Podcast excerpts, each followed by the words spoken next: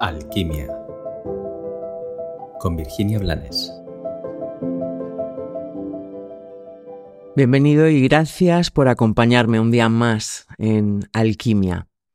Hoy vengo con una de esas reflexiones que te pueden mover el suelo, o que te pueden acercar más a ti, o que te pueden decir ya basta.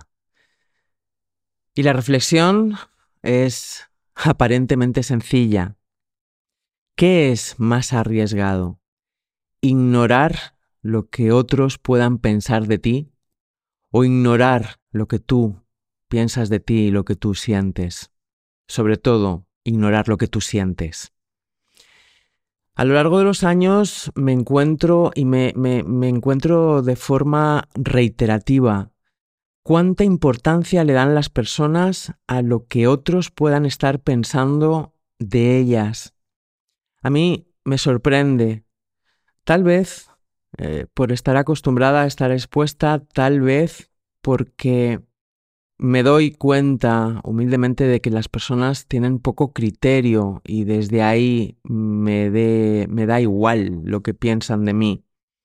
No es uno de mis problemas o no es una de mis trabas vitales, pero sí veo como eso es una traba para muchísima gente. Fíjate que es incoherente estar pendiente de lo que el otro piensa cuando, cuando el otro está también preocupado por lo que tú puedas pensar. O cuando el otro va a ser un personaje absolutamente anecdótico en tu vida. O cuando el otro está atrapado en su ego y desde ahí no puede haber claridad ni verdad en su opinión o en su pensamiento. Sin embargo, vas a vivir contigo toda tu vida. Y lo que tú piensas de ti sí es importante, porque lo que piensas de ti te roba o te otorga derechos y permisos, porque lo que piensas de ti puede generar somatizaciones en tu cuerpo físico y puede doblegar tu voluntad y enredarte en actitudes que son tóxicas para tu crecimiento y para tu vida. Y sobre todo, obviar o negar o, no darle importancia a lo que tú sientes, esto sí hace daño. Esto sí hace daño porque esto hace que te seas desleal, que te traiciones y que te olvides que eres el primer y último responsable de tu existencia, de tu éxito, de tu realización, de tu día a día. Y es una forma de huir, es una forma de ceder el poder, pero te cuento que cuando cedes el poder y piensas que te vas a sentir mejor y que vas a avanzar, si logras que los demás te hagan una devolución positiva, solo estás perdiendo el tiempo, solo estás haciendo más grande tu prisión, tu prisión de dependencia, de cesión de poder, de, de tu prisión vacía de tu corazón, de tu esencia y de tu auténtico poder. No funciona así. Piensa en lo que piensen los demás de ti.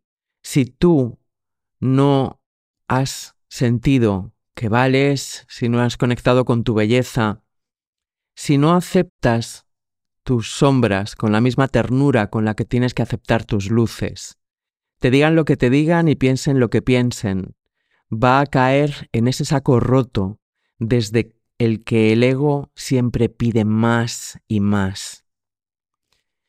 Solo siendo coherente, solo escuchando lo que tú sientes, solo educando tu mente y prestando atención sin apego a lo que tú piensas de ti, vas a poder ir llenando ese vacío y vas a poder sentir serenidad en tu mente y en tu emoción.